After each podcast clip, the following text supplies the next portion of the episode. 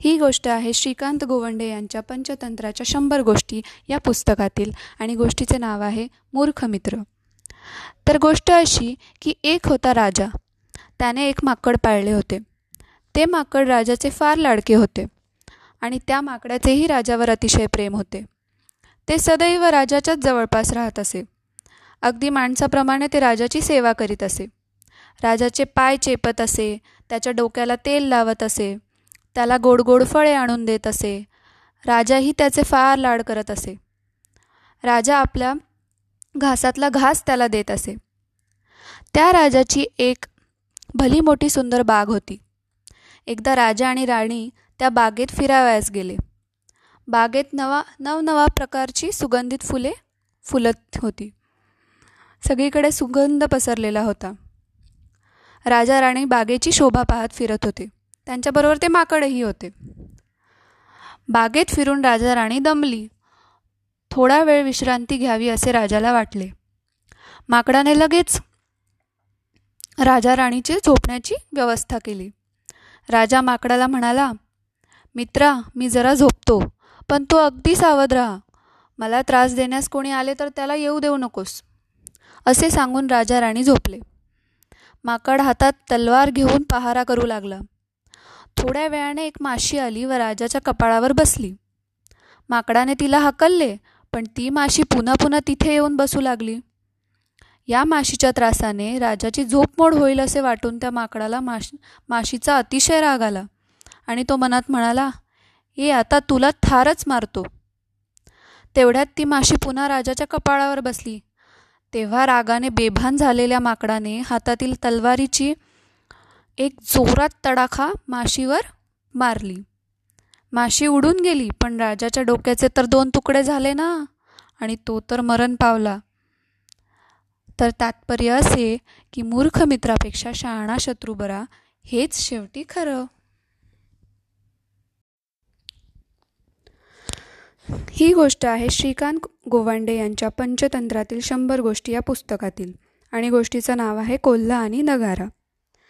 तर गोष्ट अशी की एका वनात एक कोल्हा होता. खूप दिवसात त्याला काही खायला मिळालेले नव्हते. त्यामुळे तो भुकेने अगदी कासावीस झाला होता व अन्नाच्या शोधात इकडे तिकडे भटकत होता. फिरता फिरता तो एका बु युद्धभूमीजवळ आला. तेथे त्याला ढण ढण असा कसा तरी प्रचंड आवाज ऐकू आला. तो आवाज ऐकताच त्या कोल्ह्याला अतिशय भीती वाटू लागली. तो स्वतःशीच म्हणाला देवा रे देवा मेलोच आता. आधीच भुकीने जीव चालला होता आणि त्यात हा आवाज कोण बरे हा वाजवत असेल? आणि तो प्राणी तरी कोण असेल? आता आपण तर जीव आपण तर जिवंत नाही रे बाबा. कोल्हा इकडे तिकडे बघत होता. तेव्हा त्याला एक भला मोठा नगारा दिसला. एखाद्या टेकडीसारखा तो दिसत होता. त्या नगाऱ्यातून आवाज येतो आहे की काय असा विचार करत तो त्या नगाऱ्याजवळ गेला. त्या नगाऱ्यावर रान झुडपाची फांदी आपटत होती व त्यामुळे नगाऱ्याचा ढण ढन असा आवाज येत होता. वारा सुटला की फांदी नगाऱ्यावर आदळे व आवाज होई. वारा थांबला की आवाज बंद होई. कोल्ह्याच्या हे सारे लक्षात आले आणि तो त्या नगाऱ्याच्या अगदी जवळ गेला. आपणही या नगारा वाजवावा असं त्याला वाटलं. त्याने आपला पंजा नगाऱ्यावर मारताच आवाज झाला. कोल्ह्याला अतिशय आनंद झाला. त्याला वाटले नगाऱ्याला नगाऱ्यात तर खूप मांस असणार. आपण हे कातडे फाडून ते मांस बाहेर काढू म्हणजे आपल्या चार दोन महिने अगदी मस्त जातील मांस खाता येईल. आज आपल्यावर दैवाची तर छान कृपाच झाली म्हणायची. असा विचार करून त्याने त्या नगाराचे नगारात भोग पाडले व तो कसा बसा आत गेला. पण आत पाहतो तो काय? नगारा तर संपूर्ण मोकळा. मांस नाही नि काही नाही. नगाऱ्याचे कातडे फाडताना बिचाऱ्याची दाढच मात्र दुखावली. तर तात्पर्य असे की आनंदाचा प्रसंग असो नाही तर भीतीचा. प्रत्येक वेळी शहाण्या माणसाने मागचा पुढचा नीट विचार करावा नाहीतर त्या कोल्ल्याप्रमाणे पश्चाताप करण्याची वेळ येते. ही गोष्ट आहे श्रीकांत गोवांडे यांच्या पंचतंत्रातील शंभर गोष्टी या पुस्तकातील. आणि गोष्टीचं नाव आहे मित्रांचा सल्ला ऐकला पाहिजे. तर गोष्ट अशी की एका तळ्यात कंचुग्रीव नावाचे एक कासव राहत होते. संकट आणि बिकट नावाचे दोन हंस त्याचे मित्र होते. ते रोज त्या तळ्याकाठी येत असत व त्या कासवासोबत अनेक प्रकारच्या गोप गप्पा गोष्टी करीत असत.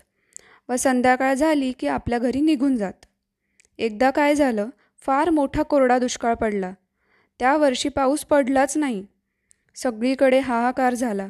नद्या ओढे तळी विहिरी पार आटून गेल्या. कुठे म्हणून पाणी नाही. ज्या तळ्यात ते क कंचुग्रीव कासव राहत होते व ते तळेही कोठे? एकदम कोरडे ठणठणीत झाले. ते पाहून त्या हंसांना अतिशय वाईट वाटले. ते कासवाला म्हणाले मित्रा आता काय रे करणार? या तळ्यात तर पाण्याचा थेंबही नाही. आता तुझं कसं होणार याची आम्हाला फारच काळजी वाटते. ते ऐकून कंचुग्रीव म्हणाला मित्रांनो तुम्ही म्हणता ते अगदी खरं आहे. पाण्याशिवाय मी अग जगूच शकणार नाही. आणि या तळ्यात तर पाण्याचा थेंबही नाही. तेव्हा काहीतरी उपाय केला पाहिजे.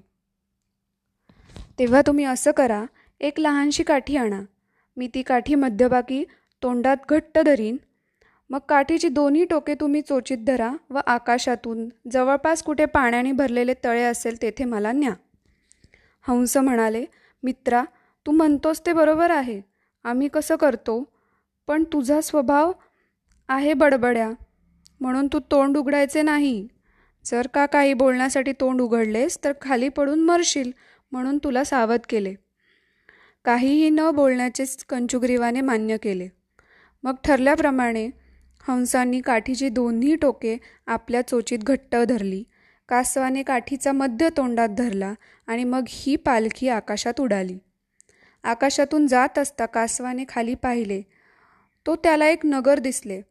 त्या नगरातील लोकांनी सहज वर पाहिले आणि ते आश्चर्याने एकमेकांना म्हणाले अरे बघा बघा आकाशात दोन पक्षी काठीला काहीतरी गोल गोल बांधलेले नेत आहेत. गावातील लोकांची ही गडबड ऐकून कासव हंसांना म्हणाला मित्रांनो ही कसली रे गडबड आहे? असे शब्द त्याच्या तोंडून बाहेर पडताच तोच ते बिचारे कासव आकाशातून जमिनीवर कोसळले व मरून पडले. आपल्या मित्रांचा सल्ला न ऐकल्यास त्याचा परिणाम हा असाच होणार. यात आश्चर्य ते काय? म्हणून सर्वांनी हे तात्पर्य जाणून घ्यावे.